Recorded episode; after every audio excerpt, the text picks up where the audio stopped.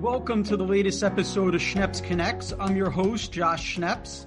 Uh, I certainly love stories of people who have built businesses, and we have a great one for you today.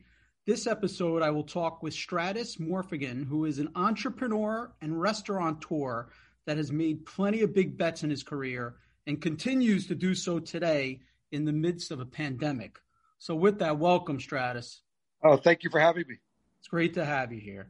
So, you have a great story, um, and I would love for you to share your family's history in the restaurant business and how you got started in the industry. Third generation restaurateur, almost like a typical Greek uh, cliche family. My grandfather uh, created the first Greek restaurant in New York called Pappas with his three brothers when they immigrated from Greece.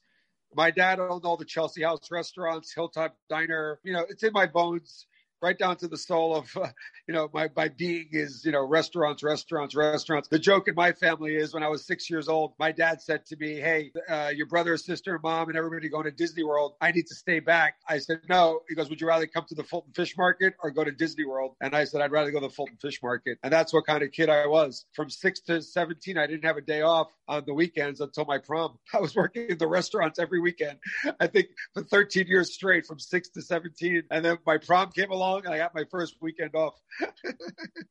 Listen, I truly respect restaurateurs because there is no sleep, literally. Uh, 12 hours a half days. And, you know, your father owned a, a successful diner that you worked yeah. at. And I have to think that if you can successfully operate a diner, you could probably successfully operate anything because – the number of hours, the amount of inventory you probably have to balance with fresh ingredients that, that, you have to stock, the massive number of recipes that you not only have to create but execute. Share with me and the audience what did you learn from those early experiences?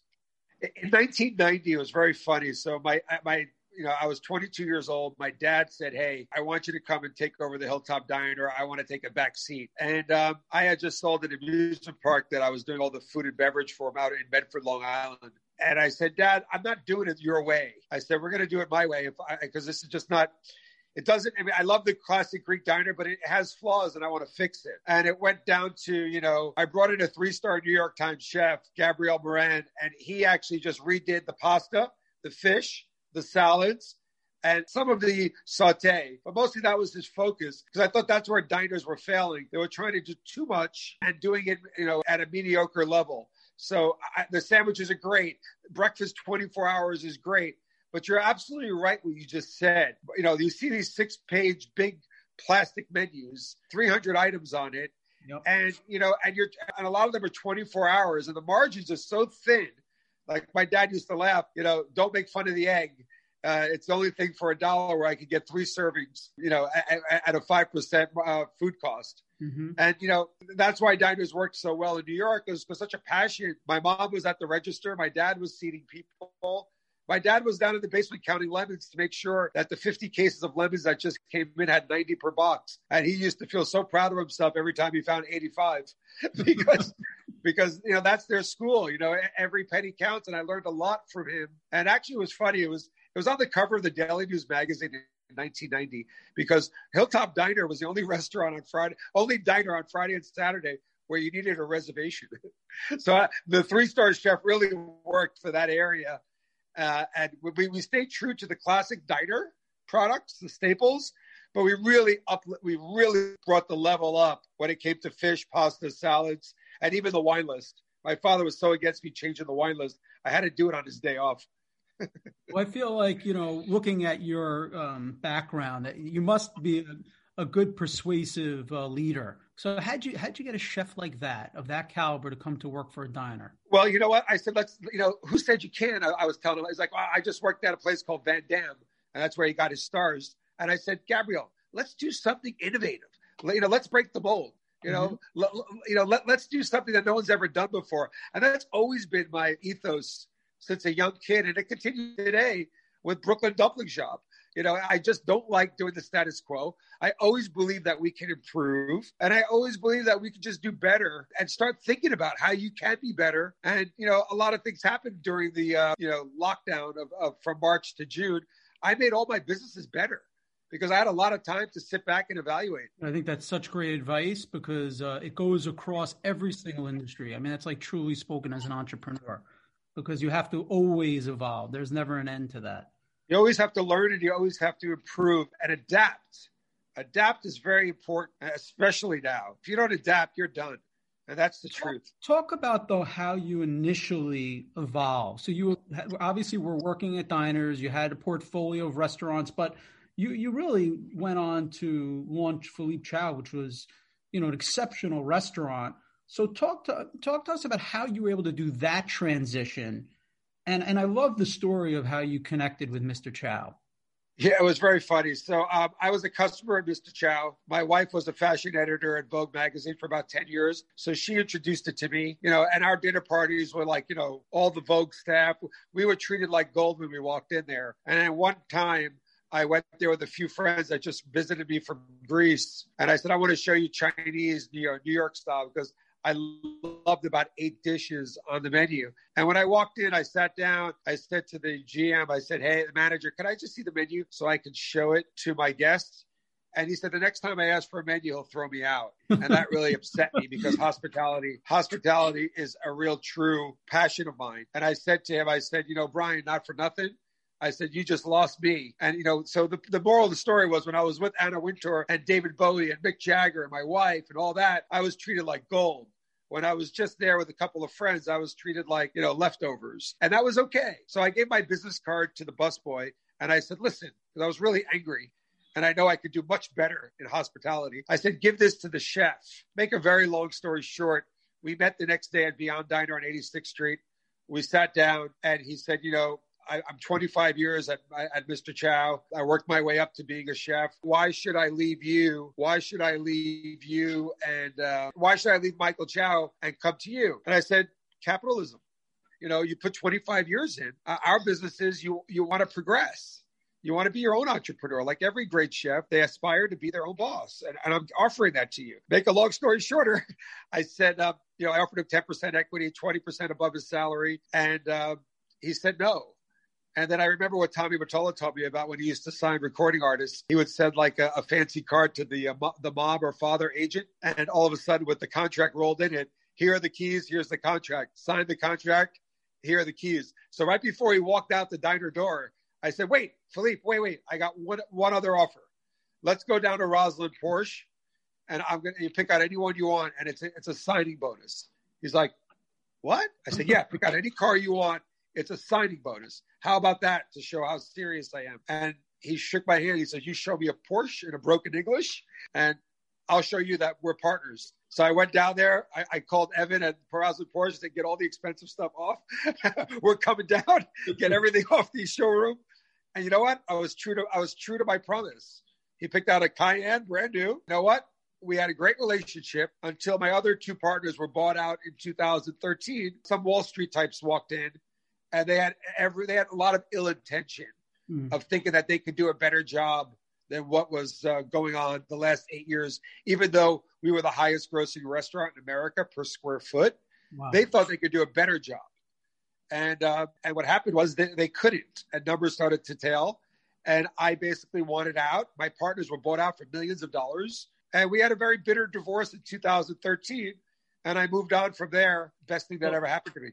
Well, it certainly sounds like you're the kind of guy that if you can't get around a wall, you just run right through it. I run right through it.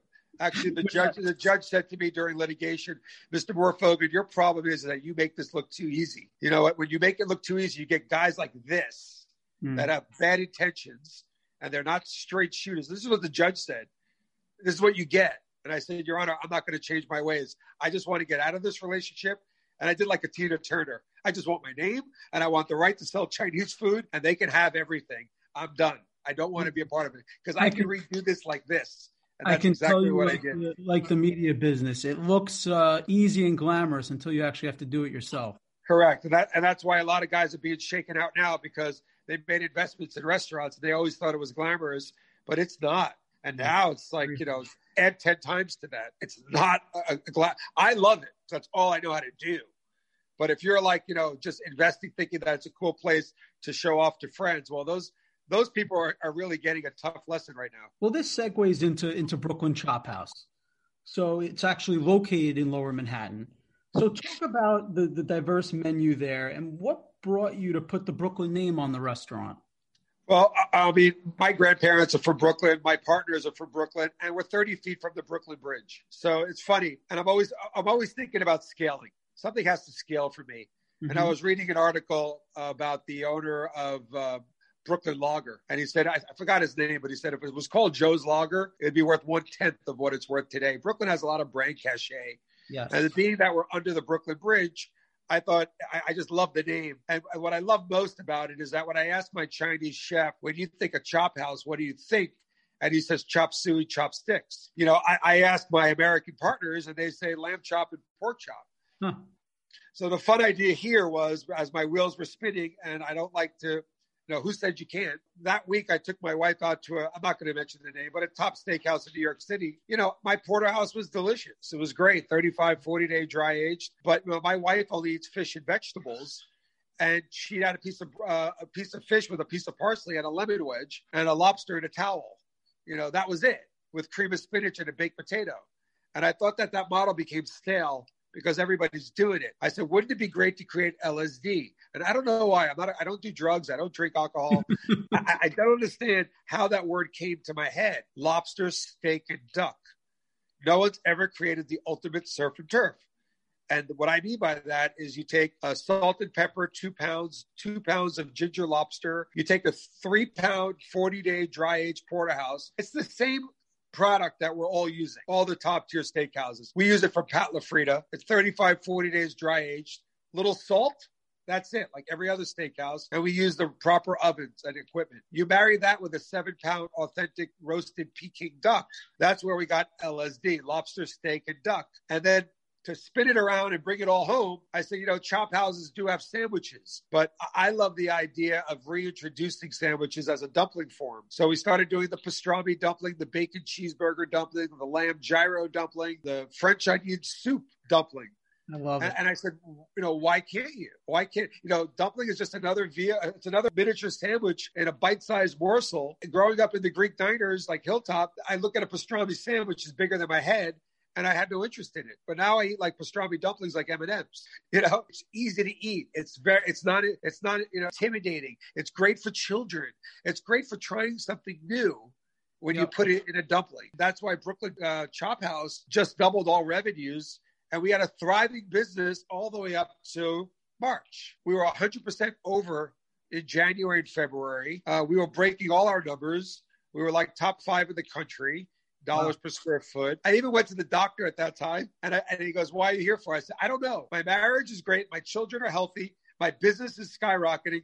And, and I said to him, "It's got to be my health because I've never had all of this happening at the same time at such a high level of positivity." He goes to me. Well, your health is great. So it's like, wow, mm-hmm. something, you know, it's nothing makes sense. So all my friends laugh because I'm not a paranoid person, but it felt good that everything was working at one time. And guess what? I got, I got my answer in March yeah, well, listen, the COVID's been devastating on many levels, but obviously Horrible. the restaurant industry got smashed. But you took that and, you know, I think you really acted as a nice role model to others in the industry serving COVID first responders. So talk to, to us about what you and your team did and are doing and, and how that all came about.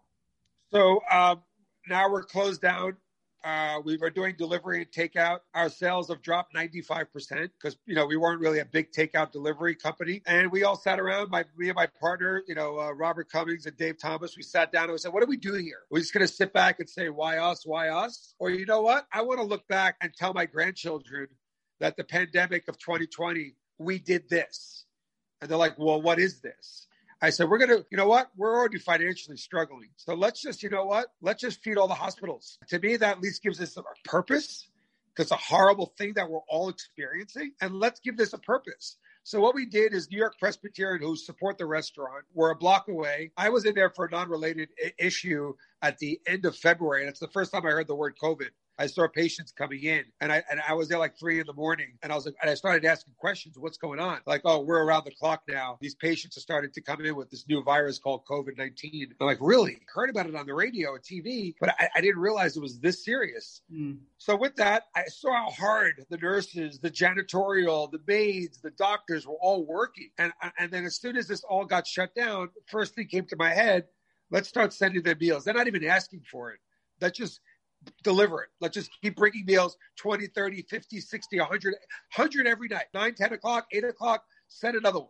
So we did it like two days, two, three times a day. And we were doing about 80 meals a day. And it was on our dime. And we did it with pleasure. And then what happened was they started posting stuff on Instagram because I don't believe charities should be exposed.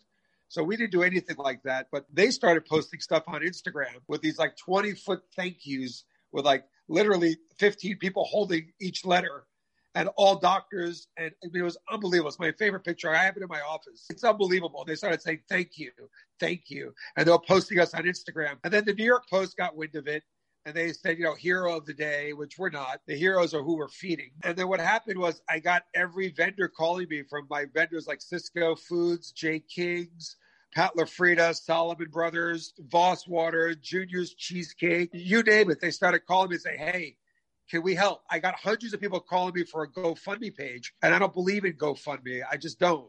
Hmm. And I will, and I said to the people, I said, listen, I'm not going to accept it, but when the time comes, I know we're all going to get out of this you can come support the restaurant when we open.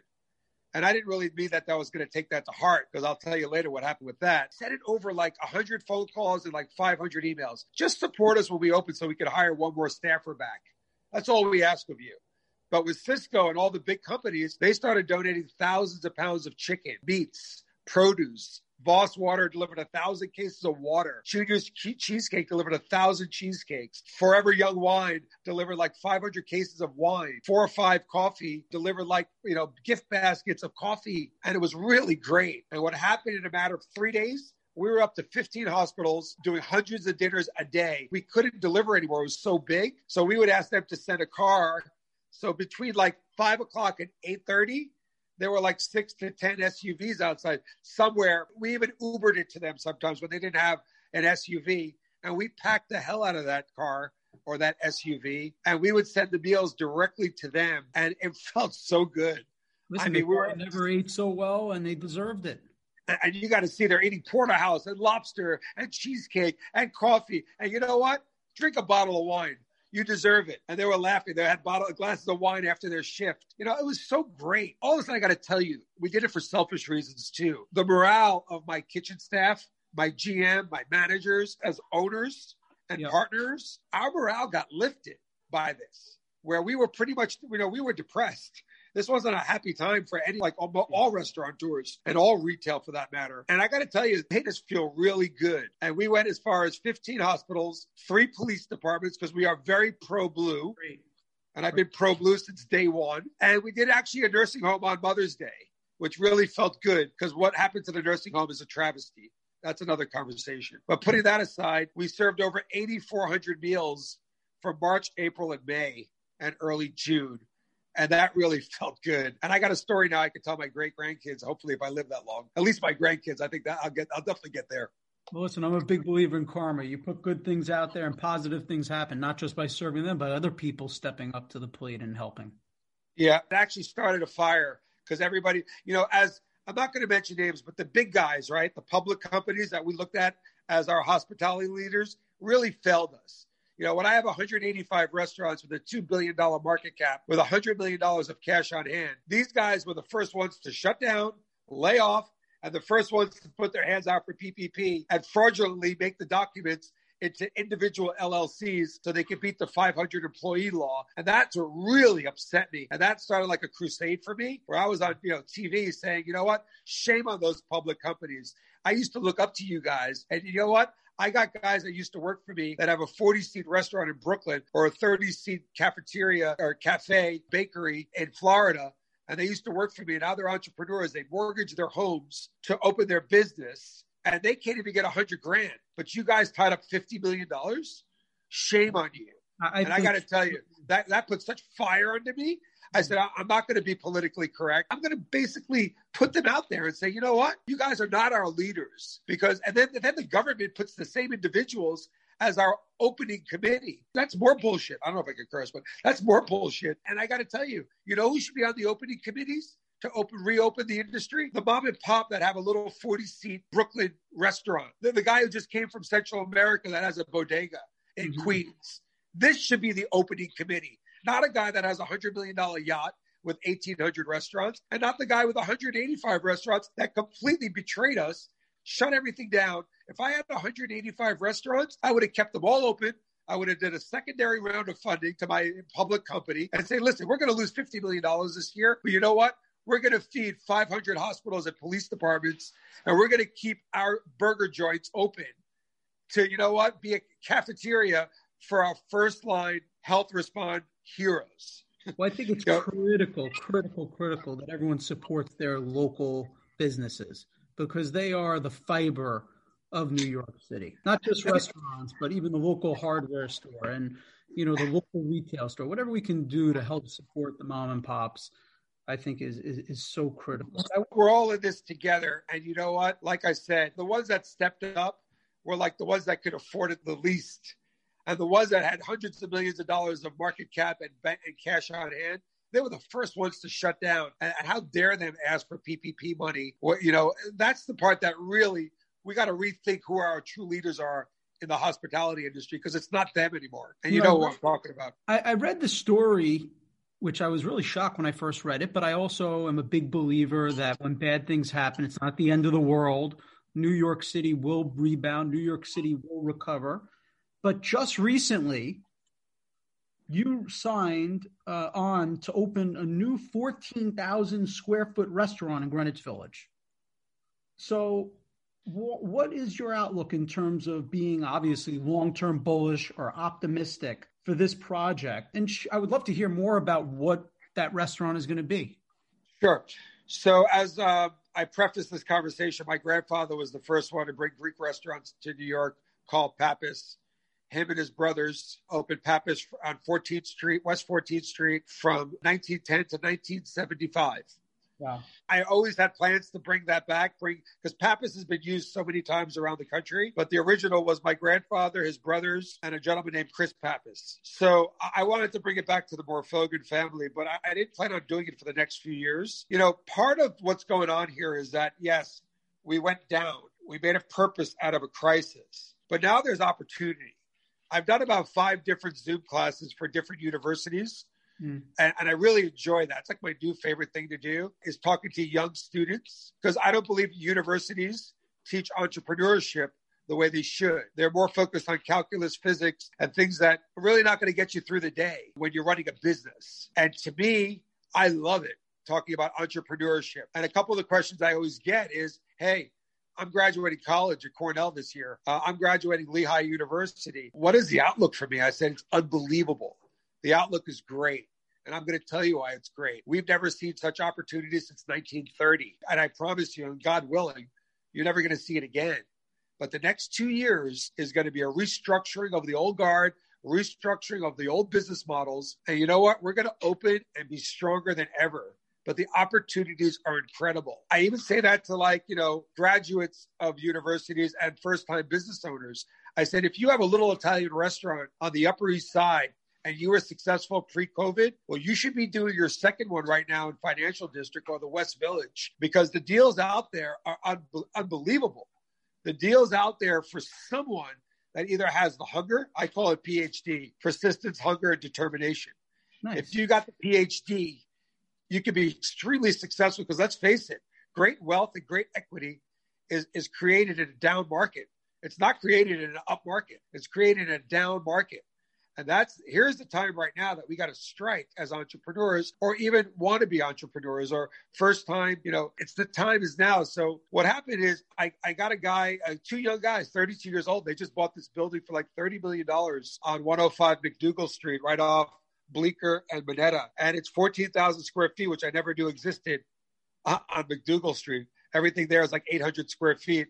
And then you got Minetta Tavern, which is amazing. And he said to me, Hey, would you want to do a Brooklyn chop house here? Because if you have a track record And believe me, my, my track record's not, not pristine. I've had 30 restaurants. I've had about six or seven failures. And out, out of half those failures it was foreclosures of hotels during the 2008 crash. But, you know, a couple of them are on my accord. That's part of my learning. You can't well, succeed without failure. 400 in the major leagues, you make 20 million a year. So yeah, yeah oh, oh yeah, 350. But like I said, you can't succeed without failure.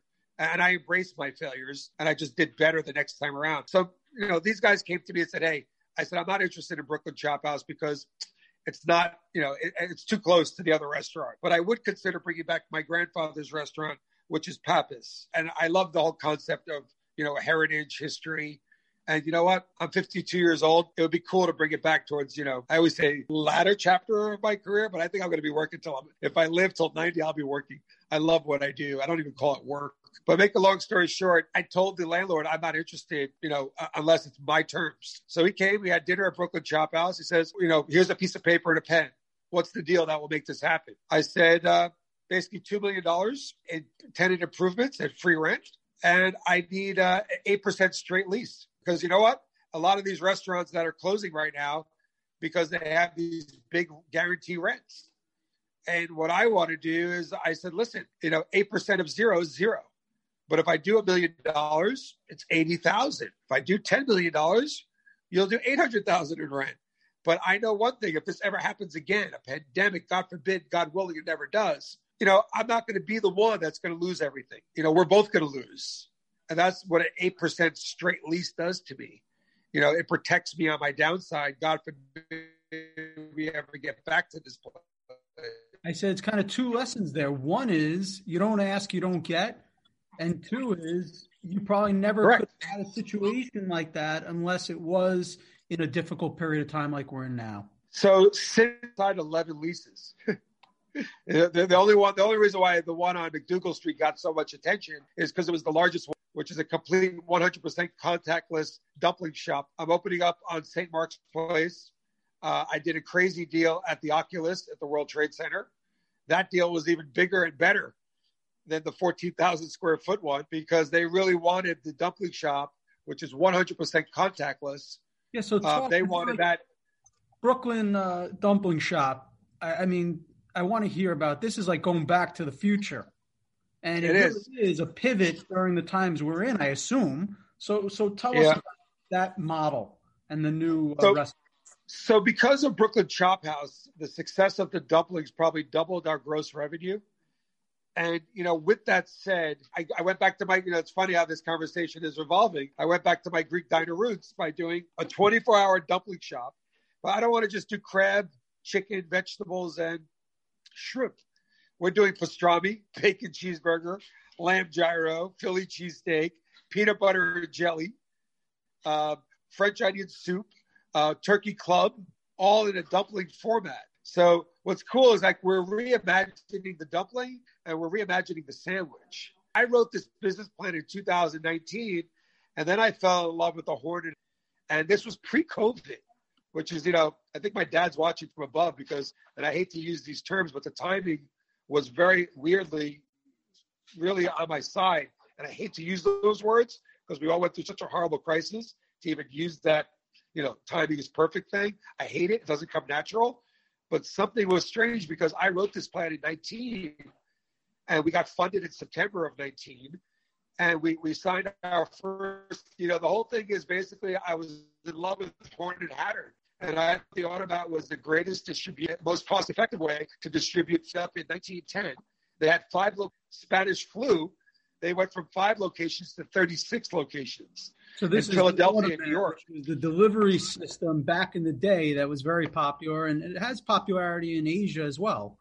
Yeah, it's it's huge in Japan now, but in the states, it's really not even not even around. So what we did was, um, I said, uh, let's do let's do the automat because when I really studied about the automat, it was glorified in Hollywood. It was glorified in Hollywood from the 30s to the 60s. But in 1970s is when the when technology failed the automat. What I mean by that is you know, you didn't have dollar bill receivers. You didn't have credit card processing on, on the on the on the machine, on the vending machine. Let's call it what it is. And with that said, you would have to go and get you know two or three dollars of quarters to have lunch or five, six, or seven dollars of quarters, and that was and you had to wait on line, and that's not very cost effective, and that's not very efficient.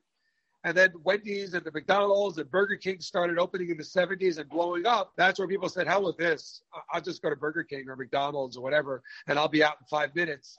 And, and they actually accept a credit card. You know, so that's where the, uh, the technology failed the automat. So I'm thinking, hey, wait a second. Technology is so so incredible now. Uh, we're we're going to go high tech on this. And what we did was we, we basically created a software uh, with Panasonic Ondo Technologies. And, and, and, the technology is basically that the consumer has a relationship uh, with the locker. So it works like this take your order from your phone. You get hit back with a barcode once you agree on a time of pickup. And then once you get to the store, you scan your barcode, and the heated locker at 90 degrees or the refrigerated locker at 25 degrees uh, when I say 25, remember it's opening and closing a lot. So it's always hovering around 30 to 40. Those locker doors open automatically. You take your food or your beverages or your ice cream and uh, apple wonton and you take them and you go. And you have no experience, no human interaction with the restaurant. Your only interaction is with the locker. And then I took a metal detector, which was funny. I took a metal detector and I turned it into a, a, a giant thermometer.